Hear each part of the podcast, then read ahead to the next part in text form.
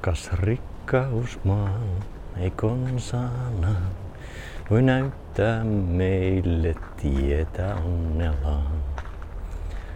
Tervehdys. Mukava kun lähdit kanssani iltakävelylle.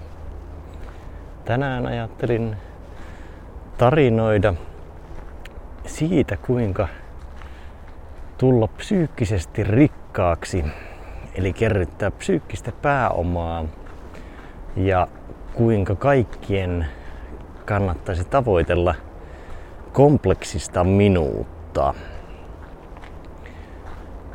Voidaan lähteä noista termeistä liikkeelle, niin ollaan jotenkin samalla kartalla ja tämä ei ole pelkästään tai no sanotaan, että todennäköisesti on kyllä sivistyssana helinää väkisinkin, mutta sille ei ehkä tässä, tässä keisissä mitään voi. Yritän sitä välttää. Kompleksisuudesta ja toki vielä pohjustuksena, että miksi kaikkien kannattaisi tavoitella, niin kaikki ei ehkä miellä itseään itsensä kehittäjiksi. Itsekin olen vähän tullut sille allergiseksi jossain määrin.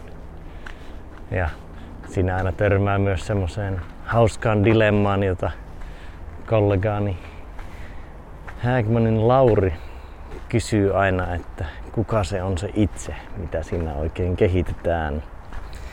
Se on hyvä kysymys, mutta ei lähdetä sinne tangentille. Mutta tuohon liittyen niin mä ajattelen, että jokainen ihminen kuitenkin haluaa kasvaa ja kehittyä jollain tapaa. Ei välttämättä silleen itsensä kehittäjätyyliin jokaisella elämän osa-alueella halua olla parempi versio itsestään. Mutta se saattaa liittyä vaikka, että haluaa tehdä tai haluaa olla hyvä työssään, haluaa vaikka nauttia enemmän jostain harrastuksesta tai sitten esimerkiksi olla parempi vanhempi. Ja sen jälkeen, kun meillä nämä selviytymisen ja turvallisuuden ja vastaavan perustarpeet on täytetty, niin kyllä niin kuin uusi tieto, ymmärrys, kyky ymmärtää maailmaa, niin ne on aika semmoisia kognitiivisia perustarpeita, jos näin, näin voi ilmaista, niin siinä mielessä jokaisella on semmoinen drive kuitenkin jollain tavalla kokea mielekkäitä haasteita ja saada sitä kautta täyttymystä elämäänsä. Niin nyt tässä karkeasti teen yleistyksen, että kaikki ovat itsensä kehittäjiä. Eli en puhu tämmöistä yksittäisestä ihmisryhmästä, vaan kaikista, kun viittaan itsensä kehittämiseen. Ja tulen ehkä tuossa myöhemmin pääsen ehkä siihen myös, miksi se minun viittaama itsensä kehittäminen on myös yhteisen ajattelua, jos se oma kehitys ei sinänsä kiinnosta.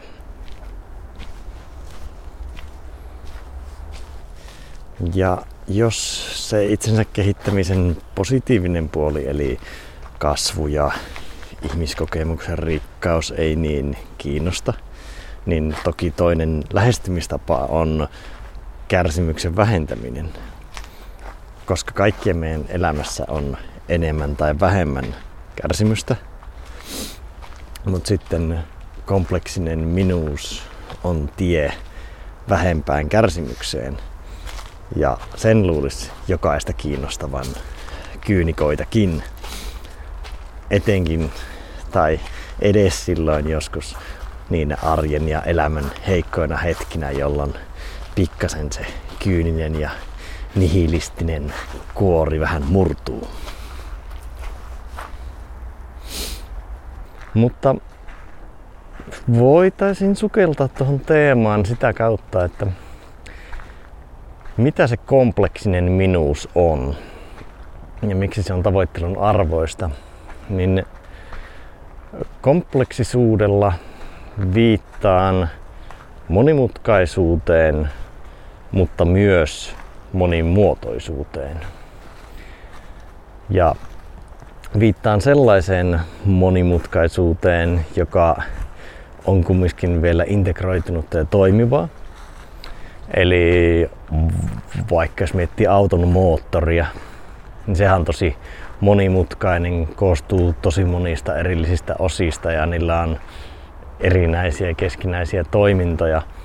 Mutta sitä, sen toimintaa voisi pitää integroituneena siinä mielessä, että se, jos se toimii ja ne osaset toimii yhdessä ja muodostaa yhden toimivan kokonaisuuden, niin haen tämmöistä kompleksisuutta tässä. Ja viittaan siihen jatkossa vaikka monimuotoistamisena. Ja minuudella tarkoitan vähän laajempaa minuutta kuin pelkkää semmoista ydinidentiteettiä.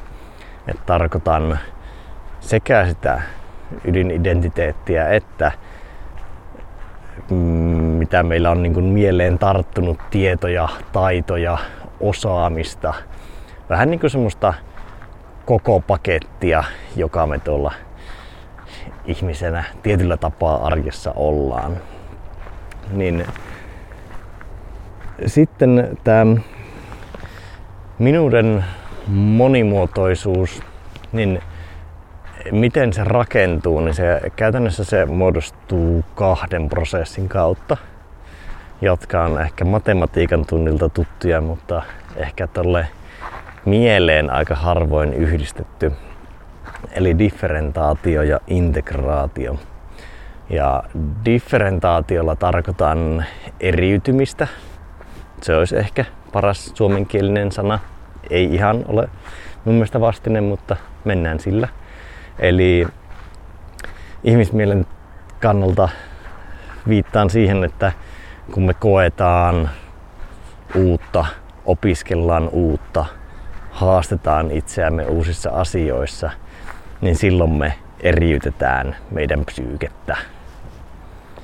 Ja integraatio sitten taas on yhdentymistä, vai onko se yhdentämistä, sanotaan yhdentymistä, niin se, että jos sä vaikka opiskelet, niin pelkät ne yksittäiset tiedonjyvät tai yksittäiset informaatiot ei tavallaan merkkaa, ellei ne muodostu osaksi kokonaisymmärrystä ja tallennu pitkäkestoiseen muistiin. Tai sitten semmoiset yksittäiset, ihan puhutaan sinänsä myös kaikista oppimisesta, että ihan vaikka kehollisesti, että kun sä teet jotain uusia, sanotaan käyt vaikka kamppailulajitreeneissä, niin sitten unenkin aikana sinun aivot integroi sitä uutta tietoa. Ja ehkä tuolle laajemmin voisi myös miettiä sitä integraatiota niin, että se on semmoista kykyä nähdä niiden asioihin yhteys aiempaan tietoon, mutta myös ymmärtää isompi kokonaiskuva. Ehkä se ymmärrys on jo paras, paras niin kuin sana kuvaamaan sitä lopputulemaa integraatiosta.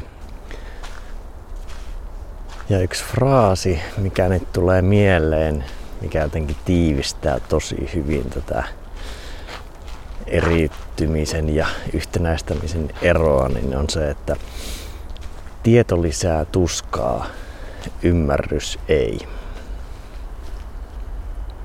Ja nämä molemmat prosessit on hyvin tärkeitä, koska varsinkin tässä nykyisessä maailmassa, koska jos sä olet, no sanotaan näin, että jos lähdetään siitä, että olisi ihminen, joka ei olisi ollenkaan differentoitunut eikä integroitunut, niin mä en tiedä, onko sellaisia ihmisiä olemassa, koska elämä tarjoaa, tai todellisuus tarjoaa kuitenkin aina jotain haastetta tai jotain vaatimusta. Eli sinun on tavallaan pakko tehdä jotakin. On esimerkiksi pakko syödä juoda, nukkua. Ja niin kun jossain kohtaa sinun on pakko tehdä niitä ja tehdä uusia asioita ja myös ymmärtää se asia, että se vähän niin kuin integroituu väkisinkin sinun tietämykseen ja tässä tapauksessa minun termistöllä se nyt integroituu myös siihen minuuteen. Mutta sitten jos nyt mietitään vaikka henkilöä, joka olisi tosi eriytynyt, mutta ei yhdentynyt, niin se henkilö on todennäköisesti aika hukassa. Ja tämä nykymaailma kyllä myös altistaa sille, että meillä on tosi paljon tietoa, tosi paljon niin sanotusti melua ja on tosi vaikea ottaa asioista kiinni ja nähdä, että mikä niistä asioista on merkityksellistä, olennaista, miten se yhdistyy aiempaan tietoon. Et ehkä karkeimmat esimerkit semmoista voimakkaasta differentoitumisesta tai eriytymisestä olisi salaliittoteoreetikot. Ja kyllä niin kuin esimerkiksi New Age-piireissä on paljon semmoista voimakasta differentaatiota, mikä sitten johtaa ehkä niiden yksilöiden niin kuin vieraantumisen tunteeseen yhteiskunnassa tai, yhteiskunnassa tai muista ihmis, ihmisyhteisöstä, että muut ihmiset eivät ymmärtäisi heitä tai heidän maailmankuvaa, niin aina kun koetaan differentaatiota, niin olisi myös hyvä, hyvä pystyä integroimaan niitä kokemuksia. Ja vaikka salaliittoteoreetikot ei välttämättä ole siihen pystyneet terveellä ja kestävällä tavalla, ovat kyllä luoneet jonkin mallin maailmasta, mutta se on yleensä aika horjuva. He suhtautuisi ehkä vähän defensiivisesti ja se on myös altis uusille oivalluksille, että kohta heillä onkin niin kuin uusi kulma, joka on jopa ristiriidassa sen edellisen kanssa. No sitten jos mietitään voimakkaasti integroituneita henkilöitä, jotka ei ole kovin differentoituneita, niin siinä on se, että tällaisen henkilön maailmankuva, ehkä ihmiskäsityskin, maailmankäsitys on todennäköisesti aika jämähtänyt. Ja todennäköisesti arvomaailma on aika jumiutunut, ehkä ajattelukin jumiutunut, jos mietitään näitä Carol Dweckin mindset-juttuja, niin voisi ajatella, että growth mindset, mindset johtaa tuommoiseen eriytymiseen ja fixed mindset semmoiseen tilanteeseen, että on vain yhdentynyt ja hyvin jäykkä niissä uskomuksissaan ja ajattelumalleissaan. No sitten nyt se itsensä kehittäjän, eli meidän kaikkien unelmatila olisi se, että me oltaisiin mahdollisimman meillä olisi mahdollisimman kompleksinen minuus, monimuotoistunut minuus, Eli tarkoittaa, että meidän pitäisi pyrkiä tietoisesti eriytymään siinä mielessä, että se eriytyminen on kyllä nyt huono sana. No, differentoimaan meidän minuutta silleen, että me oikeasti haastettaisiin itseämme, hankittaisiin uusia kokemuksia, pyrittäisiin hankkimaan uutta tietoa, mutta ehdottoman tärkeänä sinne mukana pitää koko ajan se integraatioprosessi niin, että sitä tietoa ei tulisi ahmittua liikaa. Koska siihenkin on helppo vähän niin kuin, se on vähän semmoinen itsensä kehittämisen ansa, että kahmii hirveästi uutta tietoa, kuuntelee äänikirjoja triplanopeudella. Joka päivä melkein on yksi kirja valmis ja sitten tulee koko ajan uusia syötteitä. Mutta sitten niin sanotusti muistarit jää kirjoittamatta ne asiat käsittelemättä, että ne vähän niin kuin humahtaa ohi niin se, että siinä olisi semmoinen tietty palautuminen mukana. Vähän niin kuin fysiologisesti, jos me treenataan, niin se treenaaminenhan on differentaatiota. Me vähän niin kuin revitään ja rikotaan lihaksia, haastetaan kehoa ja sitten me tarvitaan palautumista, eli integraatiota, niin sama mentaalisella puolella. Että ne prosessit kulkisi rinta rinnan mutta ehkä se fysiologisella puolella se on sinänsä helppoa, että kun keho aika luontaisesti kyllä viestii meille, että milloin se homma ei toimi ja milloin me ei vaan olla palauduttu. Mutta mentaalista ja psyykkisesti niin me päästään aika pitkälle differentoitumaan jopa huomaamattamme.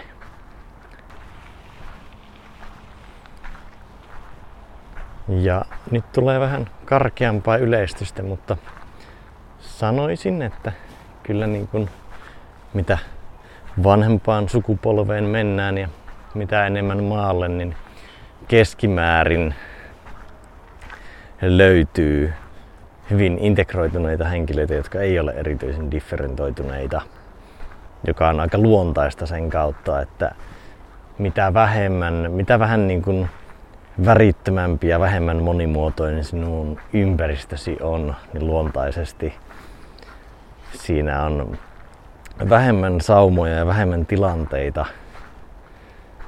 sille, että pääsisi differentoimaan. Ja toisaalta sulla voi olla myös sellainen ympäristö, joka ei tue erityisesti differentoitumista ja sitä, että sä ajattelisit vaikka eri tavalla tai heittäisit uusia ideoita, koska arvostetaan jopa sitä, että sulla on hyvin vahva integriteetti ja selkeät arvot, jotka ei ole sinänsä huonoja asioita, mutta jos se on liian jäykkää, niin se ei välttämättä johda parhaaseen lopputulokseen pitkässä juoksussa. Ja tuo differentaation ja integraation tasapaino on kyllä vaikea löytää, koska käytännössä aina pitää mennä niin sanotusti differentaatio edellä, mutta se ei saisi olla liikaa edellä. Eli meillä pitäisi olla mahdollisimman vähän asiaa tai mahdollisimman vähän kuilua differentaation ja integraation välillä, mutta kumminkin kannattaisi differentoida maksimaalisen paljon. Niin tämä on aika monen dilemma, koska kyllä, kyllähän me aika monet ollaan, itsekin voin sen myöntää, että tietynlaista uutuusnarkkariutta on.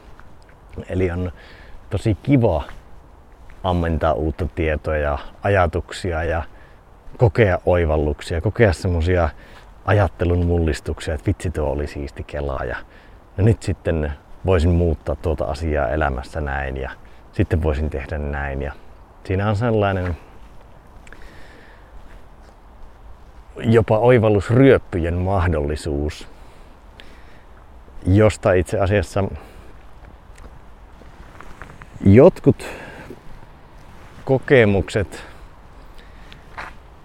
on sellaisia, että ne yhtä aikaa tarjoaa jonkinasteista integraatiota, mutta yleensä enemmän differentaatiota. Ja esimerkkinä voisi olla jotkut retri, no sanon suoraan sen karkeimman stereotyyppisen esimerkin. Henkilöt, jotka käy jatkuvasti joissain valmennuksissa, retriiteissä, Etelä-Amerikan seremonioissa, hankkii uusia irtosuhteita tai puolisoita niin, että se tavallaan vähän niin kuin se ratkaisu olisi aina siinä seuraavassa jutussa. Koska he on ehkä saaneet yksittäisiä kokemuksia, että on käyty vaikka jossain isommassa hyvän fiiliksen seminaarissa ja sitten siellä on liekitetty kunnolla menemään ja ehkä oivallettu jotain. Ehkä jopa saatu semmoinen oivallusryöppy. Ja sitä kautta ehkä niin kuin saatukin integroitua jotain. Esimerkiksi oivallettu vaikka, että lapsena opin tällaisen mallin silloin, kun joku pölli minun lapion siellä hiekkalaatikolla – ja sitten mä en ole enää ikinä luottanut henkilöihin X, koska he saattavat pölliä minun lapion. Ei ehkä konkreettisesti se ei ole sitä lapion pöllimisen pelkoa, mutta jos huomaa tällaisen ajattelumallin ja sitten saa sitä oivalluksen, pystyy havainnoimaan sitä arjessa, niin hienoa.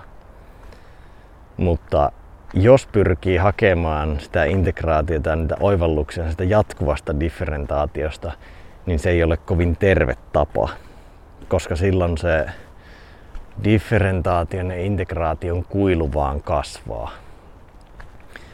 Ja siinä, siinä päätyy vähän epäterveeseen tilaan.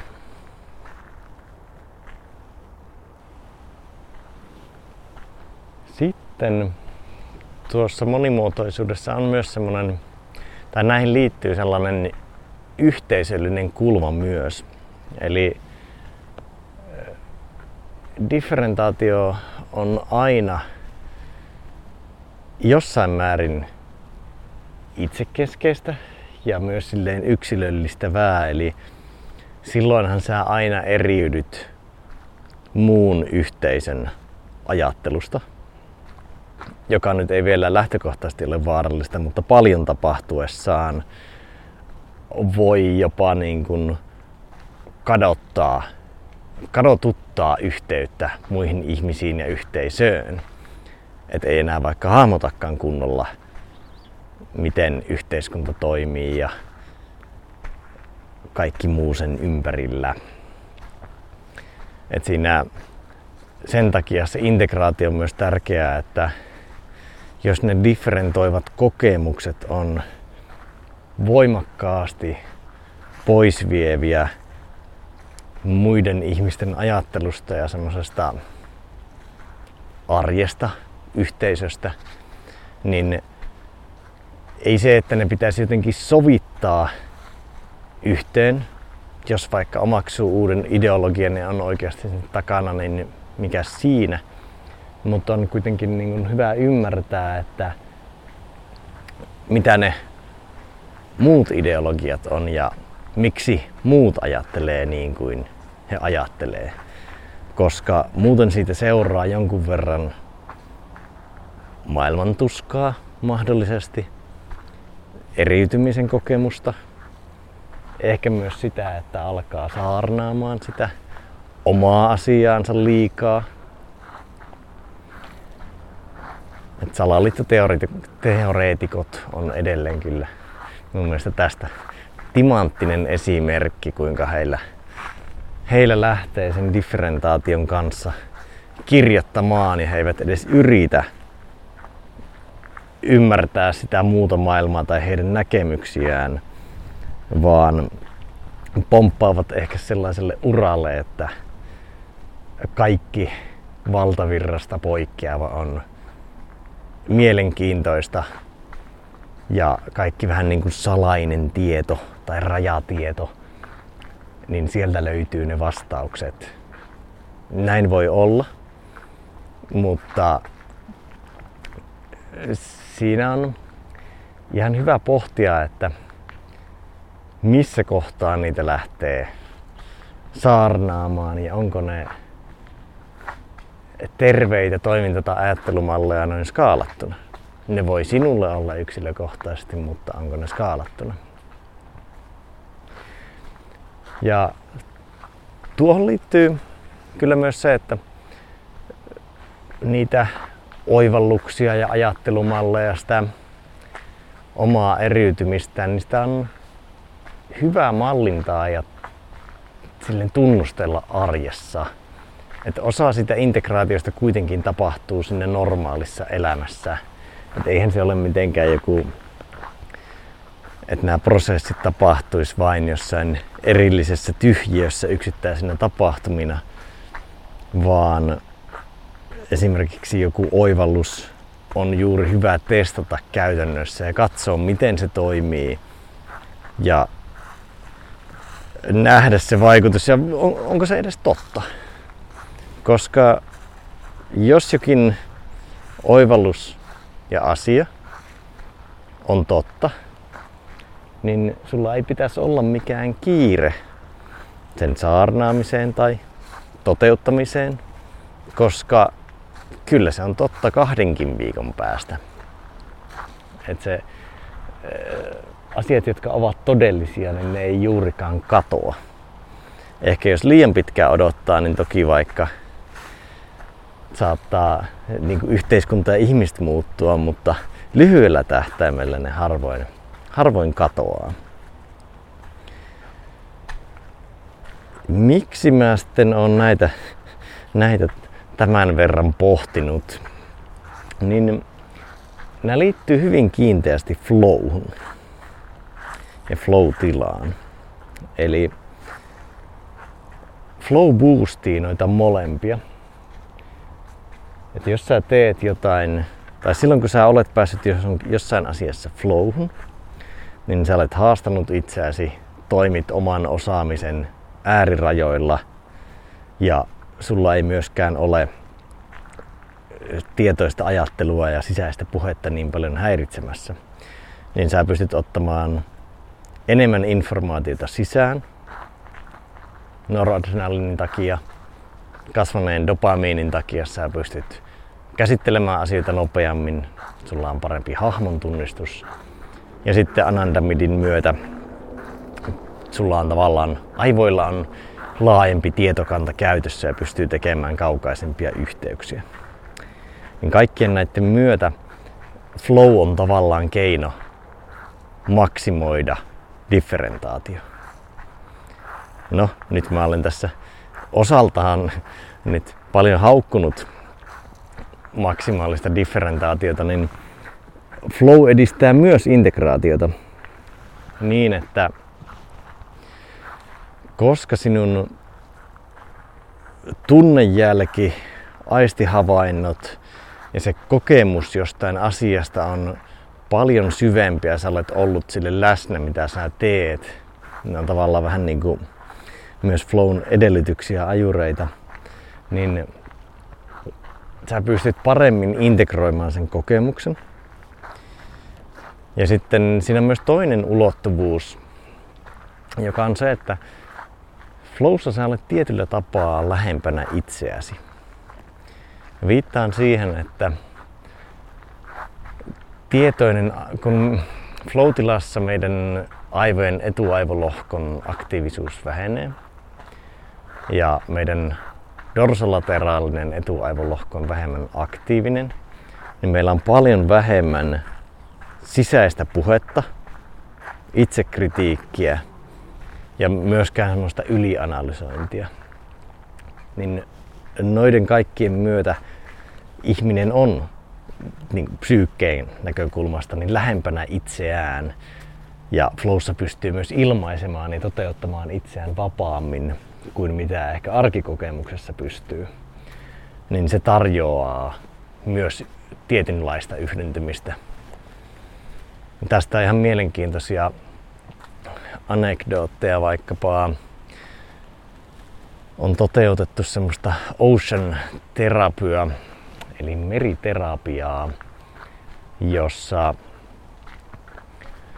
on henkilöille, joilla on, no käytännössä vanhoille sotaveteraaneille, joilla on hyvin vaikea posttraumaattinen stressioireyhtymä ja jotka on siihen ohjelmaan otettu lähinnä henkilöitä, jotka on vakavasti masentuneita ja olleet pitkään vaikkapa itsemurhan partaalla.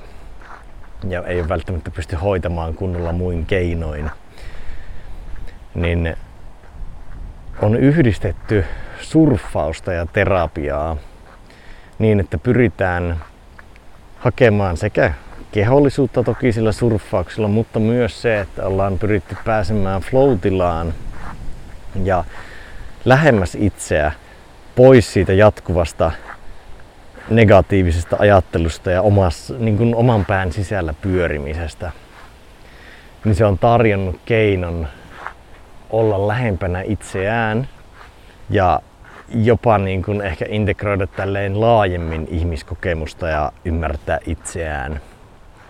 Niin se on, ne on ollut aika mielenkiintoisia. Sitä ei ole hirveästi laadukasta tutkimusta olemassa, mutta siellä on aika positiivisia havaintoja ja tuloksia saatu aikaan ja sitä kyllä laajasti jatketaan, niin toivottavasti tutkitaan enemmän.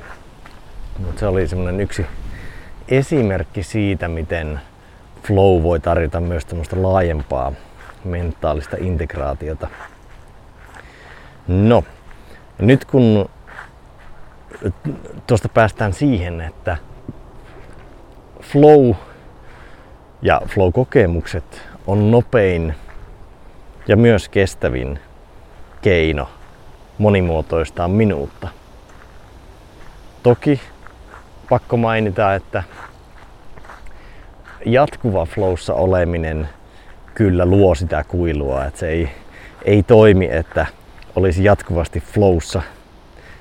Todennäköisesti se ei ole oikein psykologisesti ja biologisesti mahdollista, mutta ehkä jonkun yksittäisen addiktoivan harrastuksen parissa periaatteessa näin voisi käydä, niin en voi yksiselitteisesti sanoa, että flow on paras ja kestävin tapa, mutta noin keskimäärin yleisesti flow on tehokkain keino minuuden monimuotoistamiseen. Yksilötasolla.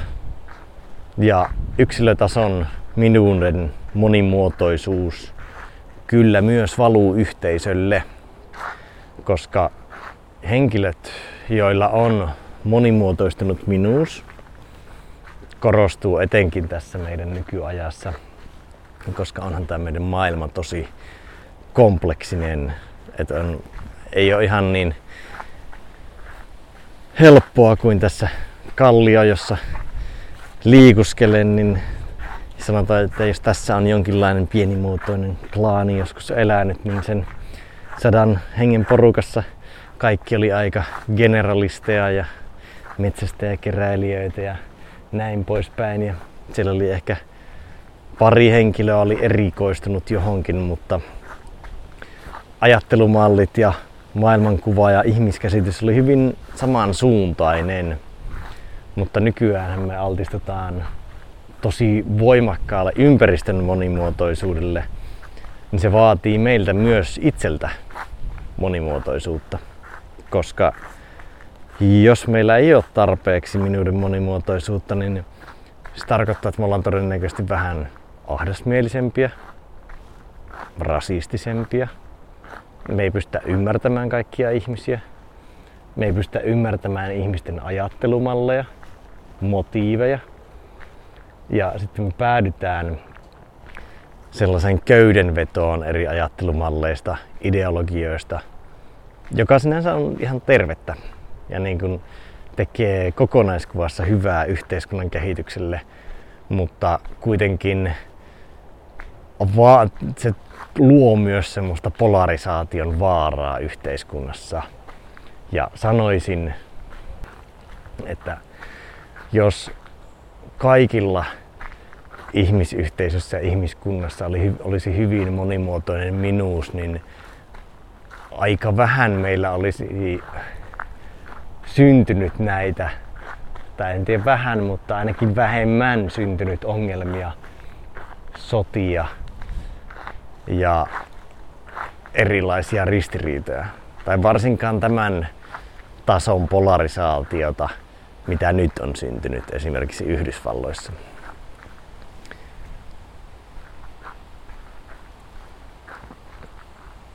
Yhdistettynä tuohon pohjustukseen, niin huomio on tavallaan meidän psyykkistä valuuttaa. Eli me kohdistetaan aina huomio johonkin. Ja se, miten me kohdistetaan sitä, eli sijoitetaan huomiota, eli meidän psyykkistä valuuttaa, niin ratkaisee sen, kuinka paljon meille kertyy psyykkistä pääomaa. Ja esimerkiksi nautintoihin huomion sijoittaminen ei välttämättä kerrytä lainkaan psyykkistä pääomaa. Se kyllä ehkä luo järjestystä tietoisuuteen hetkellisesti, mutta se ei luo uutta järjestystä tietoisuudessa.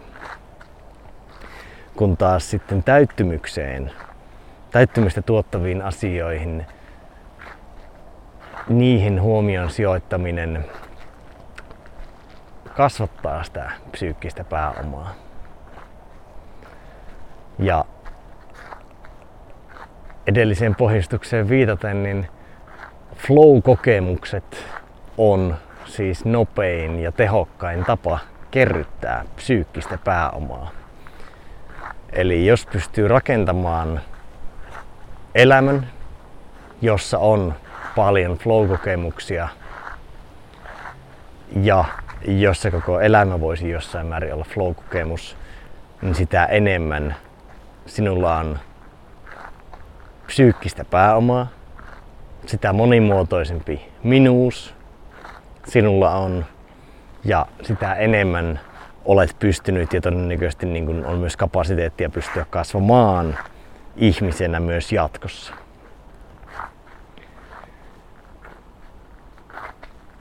Tuo ei vielä sisältänyt semmoista eettistä kalibrointia, mitä pidän kyllä hyvin tärkeänä, että se olisi mukana. Enpäs osaa lennosta heittää, miten sen tonne täysin ujuttaisi Toki niin kun se minuuden monimuotoistuminen yleensä johtaa siihen, että sä ajattelet enemmän yhteisöä ja omaa positiostasi yhteisössä, koska siihen on enemmän kapasiteettia, kapasiteettia avoimuutta ja resursseja, mutta se ei kuitenkaan aina automaattista. Eli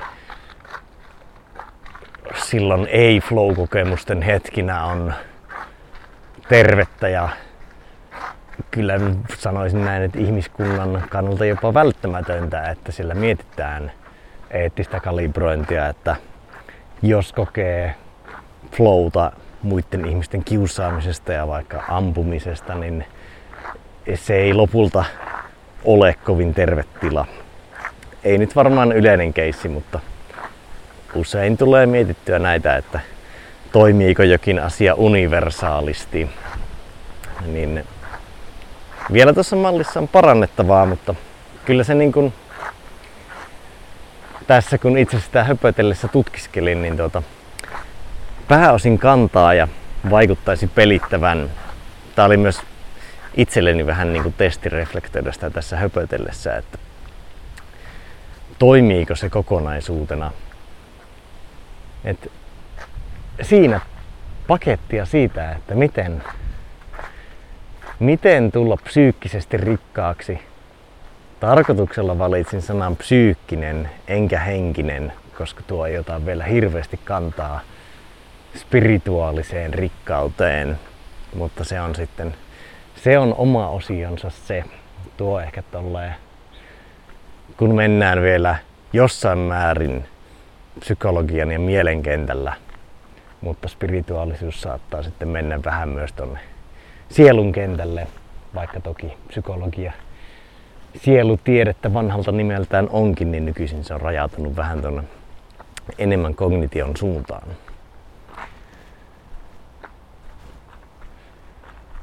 Mietin tässä, tuleeko mulla muuta mieleen. Ehkä, ehkä katsotaan toimiiko se tapana, mutta mä voisin varmaan ottaa semmoisen tähän mukaan, että Miten, miten nämä liittyy eläkeläisyyteen? Vähän tommonen metakulma. Niin liittyy siinä määrin, että differentaatio on usein vähän niin kuin semmoista älykkyyskulmalla tapahtuvaa. Ja integraatio on sitten viisautta. Ja se, että Kyllä eläkeläisyyteen liittyy juuri semmoinen viisaus ja integratiivisuus. Eli että hahmotetaan kokonaiskuvaa. Ei ole tarvetta olla niin vahvasti jonkun ideologian ja mielipiteen takana tai ei myöskään ole sellaista pakotusta hakea differentaatiota. Et jos olet sinut itsesi kanssa, niin se differentaatio tapahtuu sisäistä motivaatiosta eikä niinkään ulkoisesta paineesta. Et eläkeläisenä ei välttämättä ole semmoista puristusta siinä mukana. Mutta se oli ehkä vielä tommonen kulma, kulma, minkä halusi tuoda. Ja kyllä no, sitten eläkeläisyyteen jo liittyy myös semmoinen yhteisön korostuminen. Että se yksilökeskeisyys on osaltaan jäänyt taakse. Ja pyritään myös ehkä integroimaan sitä yhteisöä. Ei pelkästään perhettä, mutta ehkä myös laajemmin. Toki vanhoista ihmisistä löytyy varmaan keskimäärin myös eniten niitä jääriä, jotka ei ole kovin differentoituneita ja ovat integroituneita. Tämä ei ehkä täysin pidä paikkansa, mutta minun määritelmään eläkeläisyydestä niin kuuluu se yhteisön miettiminen ja tietty hötkyämättömyys sen differentaation kanssa.